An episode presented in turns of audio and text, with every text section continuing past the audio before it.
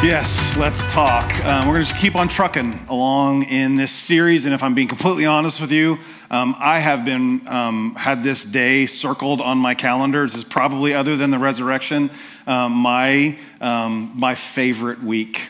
Um, of this series. But this series has been all about the questions that uh, people like me, people like you, uh, people like Christians, people like who aren't sure what they believe, even, even atheists may have about Christianity. Um, and as you've already heard, we've talked about the problem of God's existence. We've talked about the problem of science. Uh, last week, Pastor Mark did a great job laying out the problem of um, hypocrisy. Um, and this, this series is a little bit heady. It's a little bit intellectual. I've made you think, right? It's all about following the evidence to where um, it leads. And today um, is, is no different than that. I'm going to throw a lot at you. Um, but today is, is the problem of the Bible. Okay? So I brought one of my favorite Bibles that I own. Isn't that awesome? This is one of my favorite Bibles. It was actually given to me by one of my golf buddies who bought it at an auction um, about a year or two ago. Um, this thing has so much in it.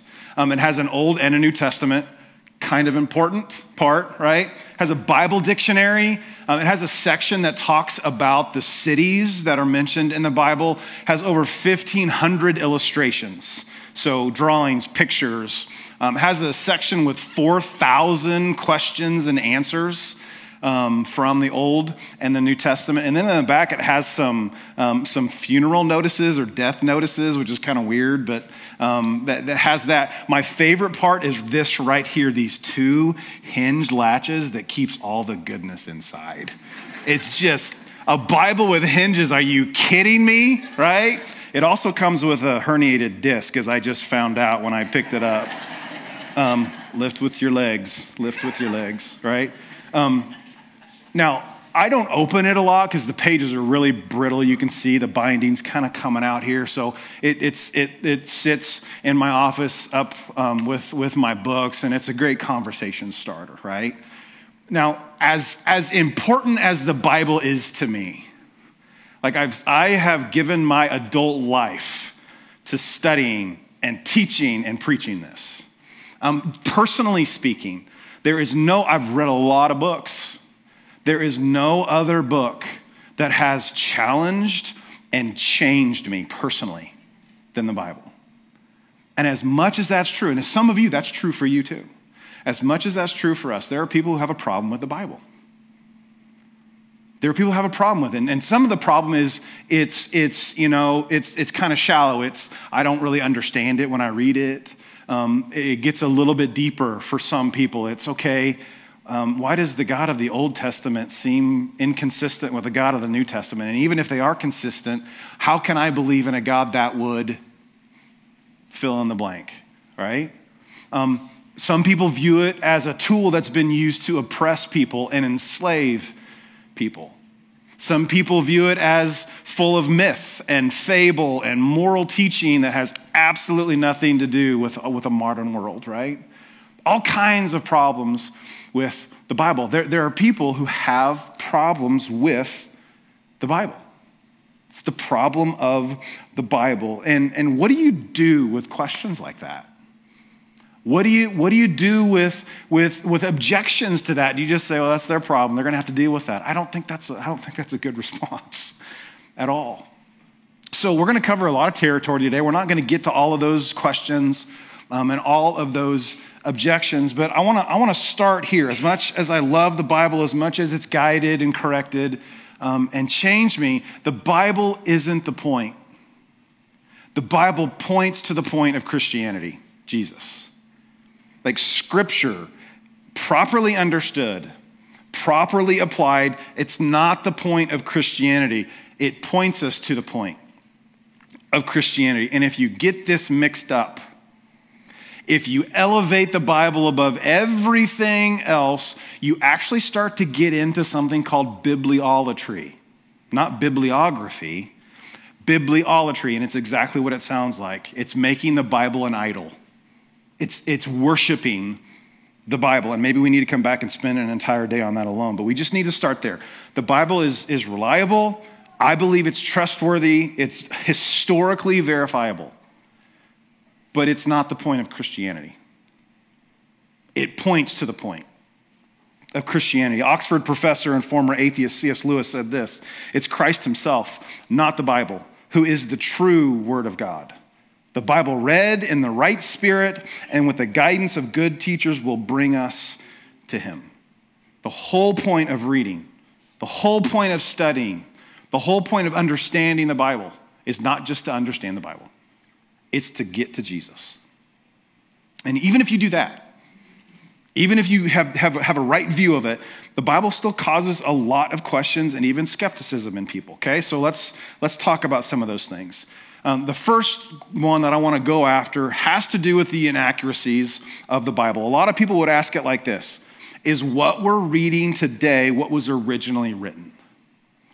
Um, is what you read in your Bible or in your Bible app or what we put up on the screen on Sundays, is, is that what the authors originally wrote? And the, the implication or the question behind the question here is how can you base your faith on something that may not be the original intent of what was written? And it's a good question because, scripture's thousands of years old. Um, how do we know if what we're reading is what was originally written? So let's talk about that, okay? This is actually a question of ancient manuscripts. And I know you woke up today going, I hope we talk about ancient manuscripts at church today. Okay? But that's actually that's actually what we have to talk about. So here's my chart. You've heard of Plato before. Yes? Okay? Plato lived in between 427 and 347 BC. The earliest manuscript we have of anything he wrote is from 900 AD, which is about 1200, uh, 1200 year gap. Okay? And we have seven copies of the stuff he wrote. Um, Aristotle, he's, a, uh, he's not quite a contemporary of Plato, but he learned a lot from Plato. Uh, lived 384 to 322 BC.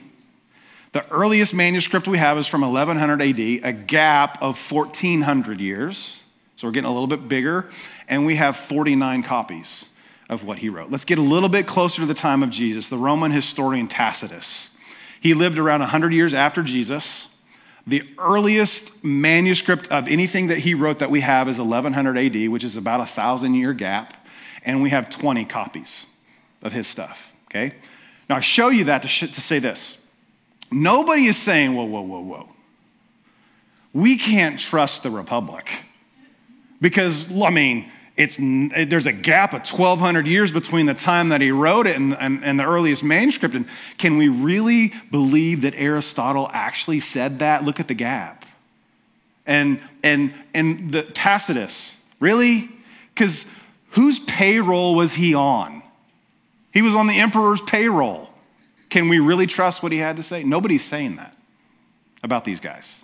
Nobody's saying about this, their writings. And you have to also remember this is pre printing press. That's really hard to say. Pre print, you know what I meant, okay? It's before the printing press. Um, they had to copy all this stuff by hand. So surely there's mistakes that were made, right? In between copy to copy to copy to copy. So, what about the New Testament, right? What about the New Testament? Um, is it at least as verifiable as the writings of Plato, Aristotle, and Tacitus? New Testament was written from a period of about 50 to 100 AD. The earliest manuscript we have is from about 125 AD, at least that's been peer reviewed. There's actually bits and pieces of the Gospel of John that come from a couple decades after it was written. And how many copies of it do we have? Is it seven? Is it 49? Is it 20? We have 25,000 copies of the New Testament. 5,800 of those are in Greek. There's some in Latin, there's some in Syriac, there's some in Coptic, there's some in other kinds of languages, which just shows you how far and wide the thing went. So, can you believe? Can you say that what you're reading is actually what was written? Here's what this means it means the New Testament is the most widely attested ancient manuscript in existence. that is objectively true from conservative and liberal scholars.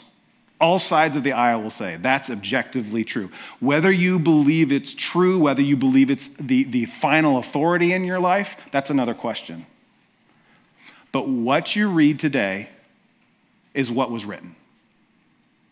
And then the, the kind of the next objection, the next question is uh, okay, Tim, that's great, but how accurate are the manuscripts we have? Like, if they were copied by hand over all that time, surely mistakes were made, surely the meaning changed over time. Well, I want to go back even further than the New Testament to the Old Testament to show you this, okay? Until 1946, the oldest copy of Isaiah discovered was in the Leningrad Codex, which was about 1000 AD, okay? Which means you're reading the book of Isaiah. Isaiah lived centuries before Jesus, but until 1946, the earliest manuscript we had from Isaiah was a thousand years after Jesus. Then, in 1946, the great Isaiah scroll was found with an intact copy of Isaiah dating to 100 BC. We just knocked off 1100 years.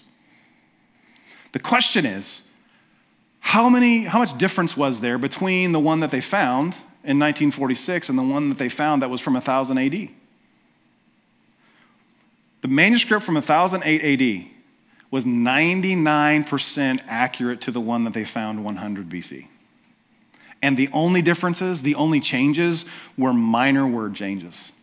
There's no change in the meaning. Because if you were going to copy um, any kind of Hebrew text, this is how it worked. You're a scribe, you're sitting there, you're copying it from one thing to another while you had two other scribes standing over your shoulder.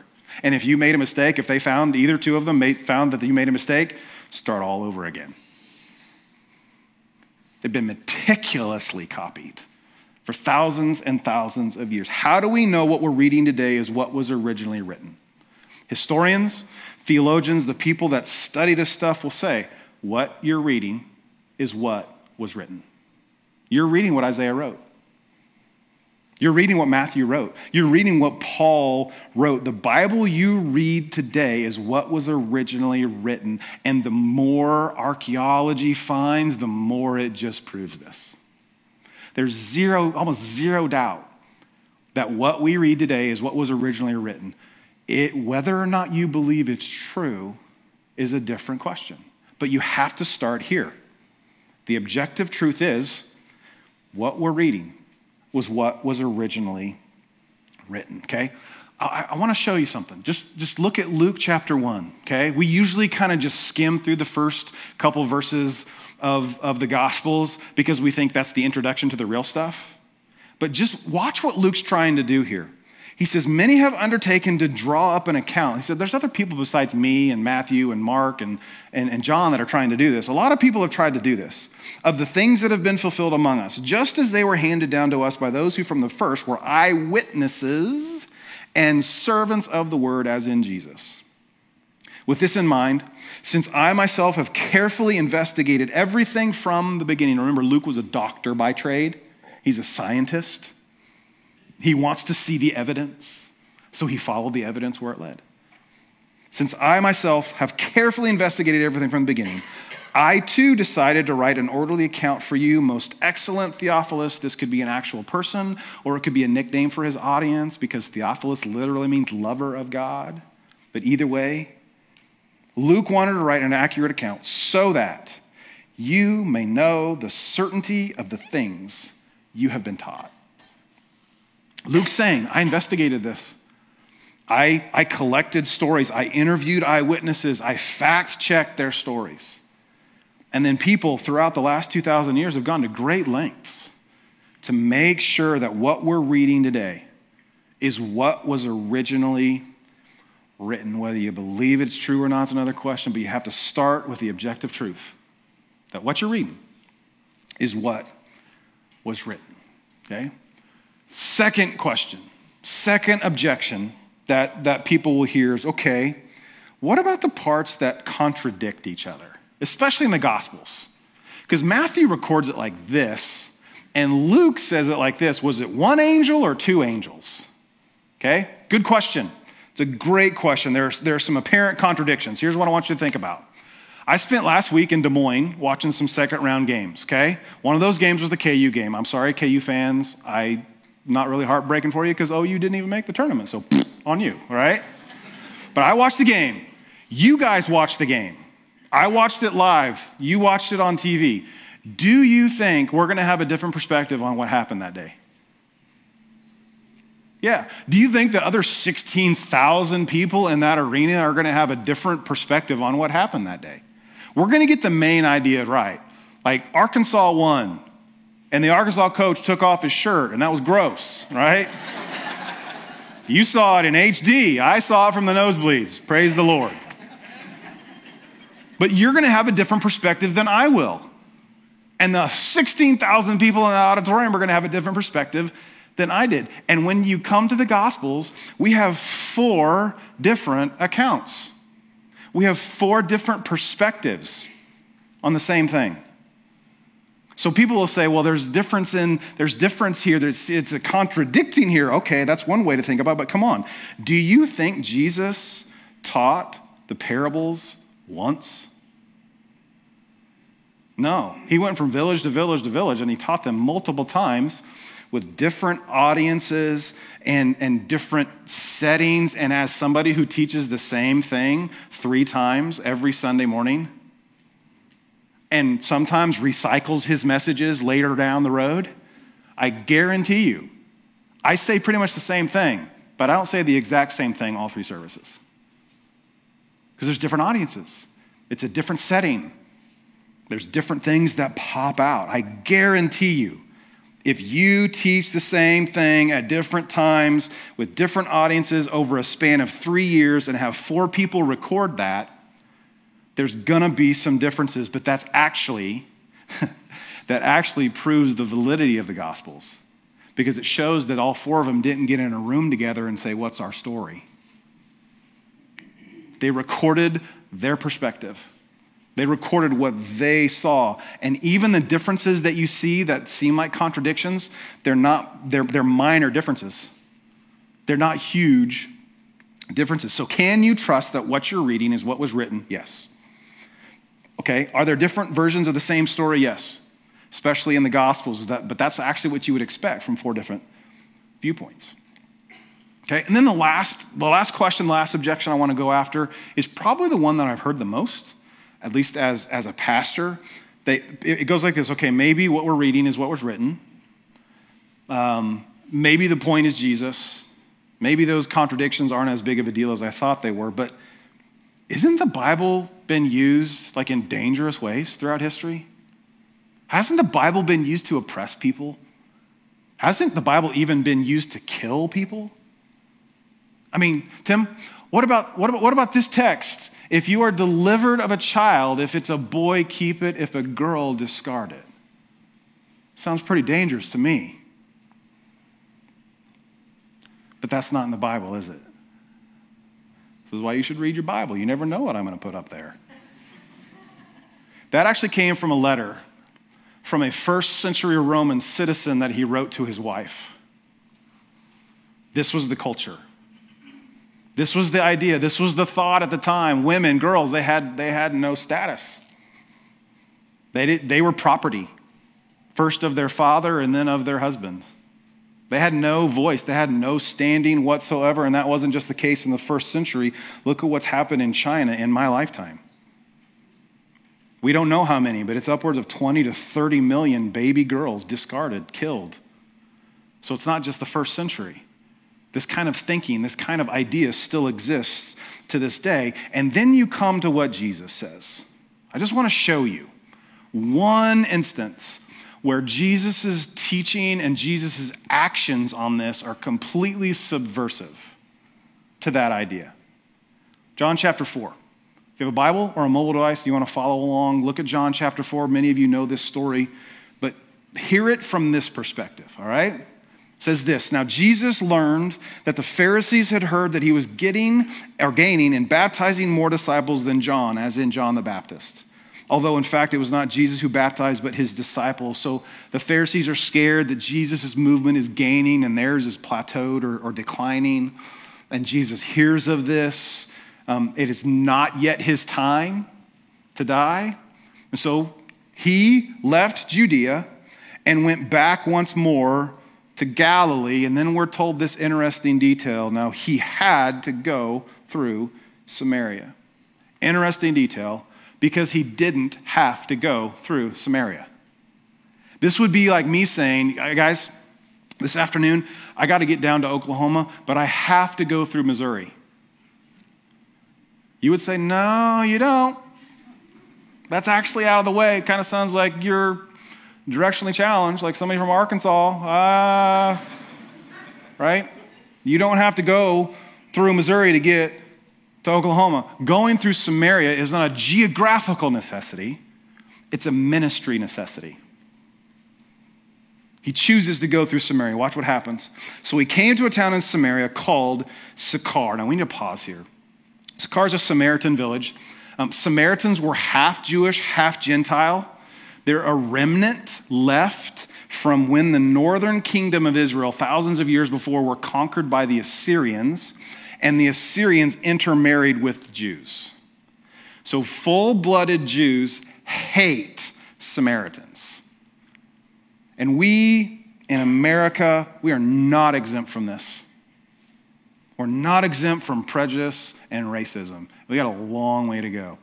But we don't even come close to the kind of ethnic hate that Jews have for Samaritans. This is an entire people group hating another people group simply for existing. That's where Jesus finds himself on purpose a Jewish man, by his own choice, didn't have to, chooses to go through Samaria.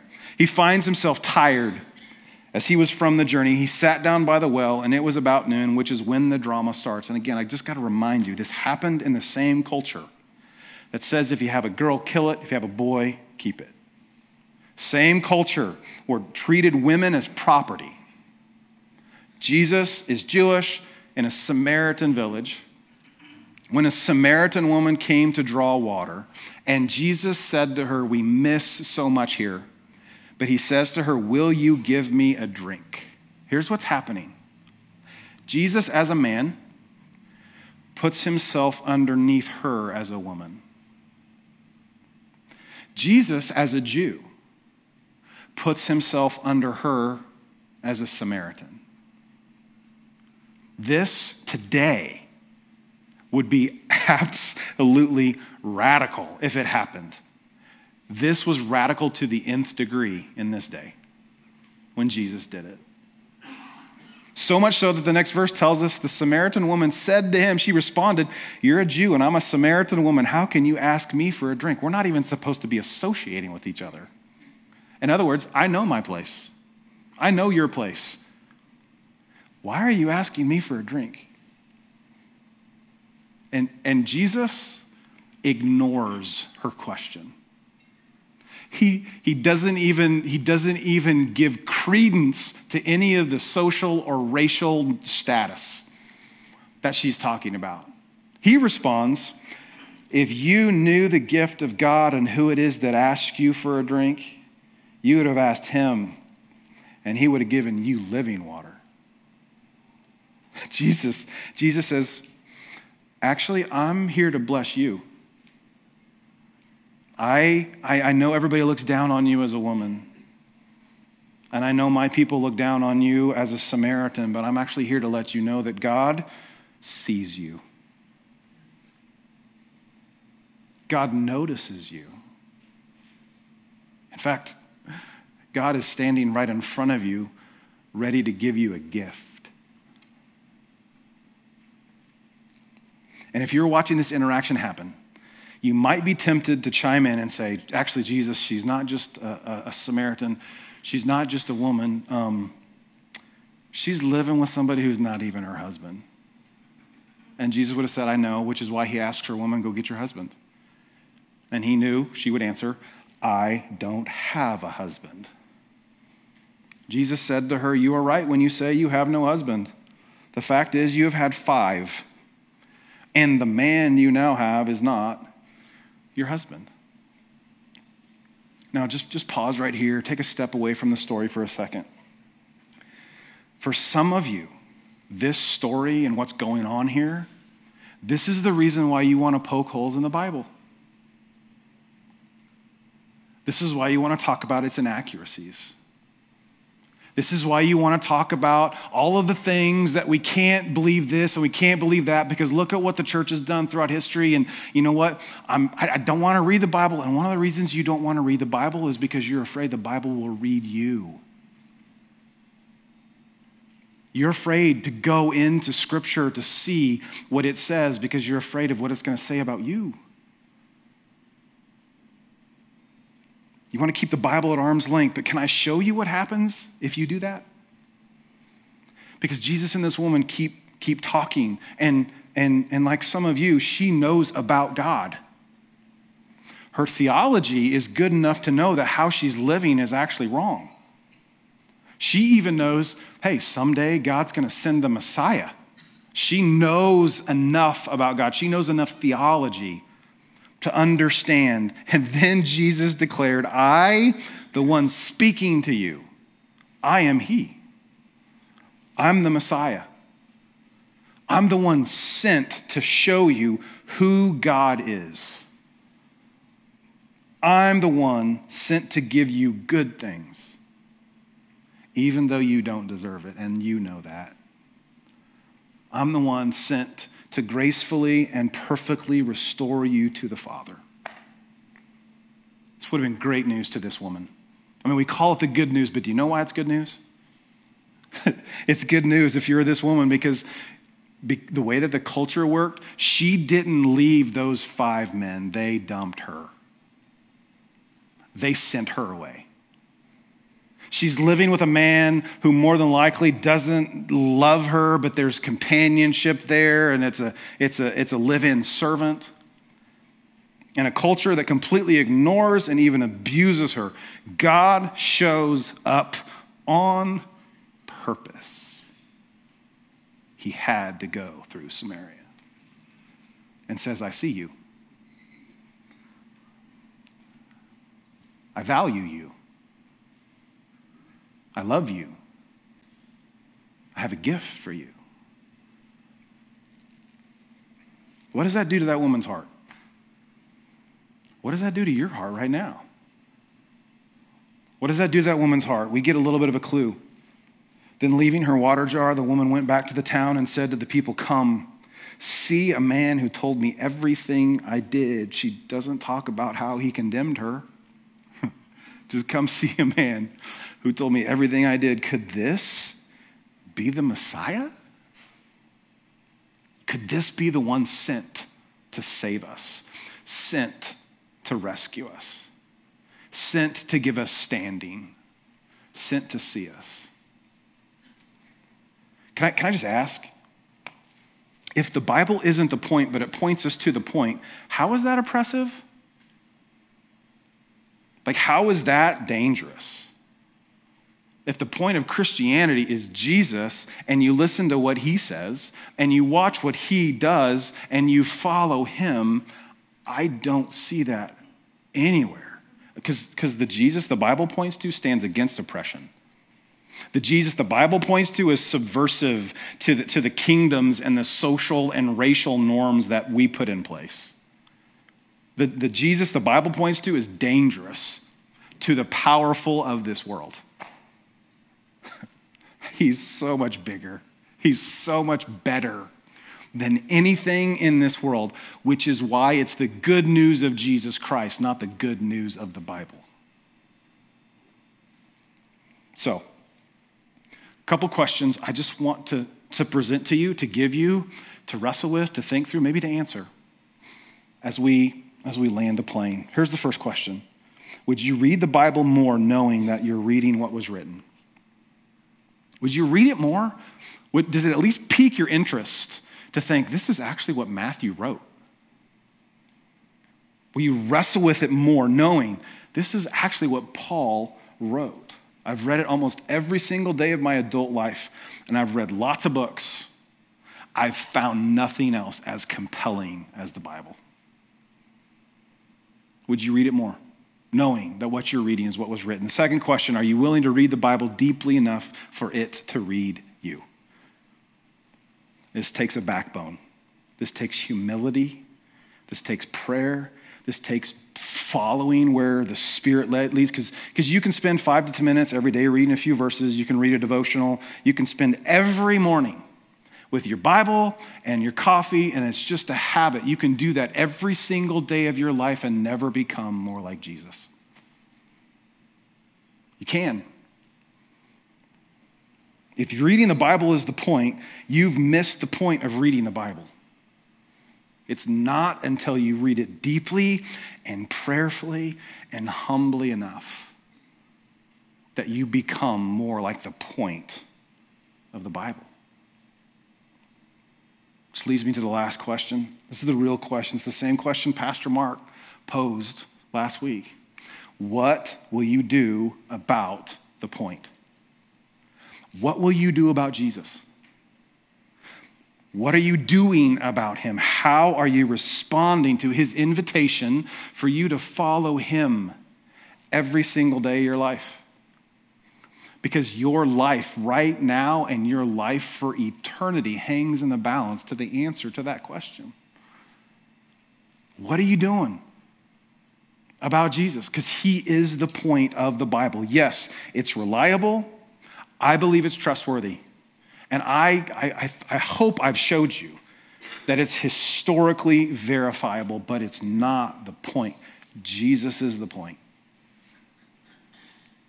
What are you doing with Jesus? What have you done with Jesus? What will you do with Jesus? And if you don't have an answer to that question, we would love to have a conversation with you about that. There are people sitting next to you that would love to have a conversation about that. What are you doing with Jesus? Let's pray. Father in heaven, thank you. Thank you for your word, first and foremost for Jesus. He is the Word of God who has been sent to this world. But God, I also thank you for a, a tangible I can hold it in my hands. I can read words on a page. Thank you for your physical word. That for centuries, men and women have gone above and beyond to make sure that we know the story, to make sure that we can hold it in our hands, to make sure that more than anything, that we know. We can know these things with certainty. And God, would you help us? as men and women living here centuries after the events that we read about. To be faithful to you, to, to, to approach your word appropriately and humbly and prayerfully and, and spirit led. Not just to see what we can get out of it, not just to see what we can, we can get for ourselves, but so that ultimately you, you can change and save and challenge and direct us. And then, God, help us to be the kind of people that don't just point to the Bible as a weapon, as a dart, but that we would be men and women who live out your word, that we apply it to our lives, that we allow your spirit to change us in such a way that, that the objections and the questions and all the things that get thrown at it actually completely evaporate because we live out what it looks like. Would you help us with this? God, for the man or the woman who's here today, who's watching online, who's listening to this later, that haven't made a decision about what to do with Jesus, would you even now, by your Spirit, speak, whisper, nudge, call them to yourself? And would you give them the courage? Would you put the people around them to help them answer that call, to answer that invitation? Father, we love you. We praise you. We thank you for a moment just to pause, just to say, Would you teach us now? Would you, through your Spirit, lead us, go with us as we live this out this week and beyond. And I pray it all in Jesus' name. Amen. Amen. All right, as you leave, um, I just want to remind you tonight is the bake auction. Starts at 5 o'clock. We do have dinner for you. If you want to pre register and get your bidder number, you can do that today, right out in the lobby. Um, if you um, are bringing kids with you tonight, fifth grade and under, make sure you register them on um, the church center app and come with an open wallet and an open purse. It's going to be a good night, right? See y'all. Have a good week.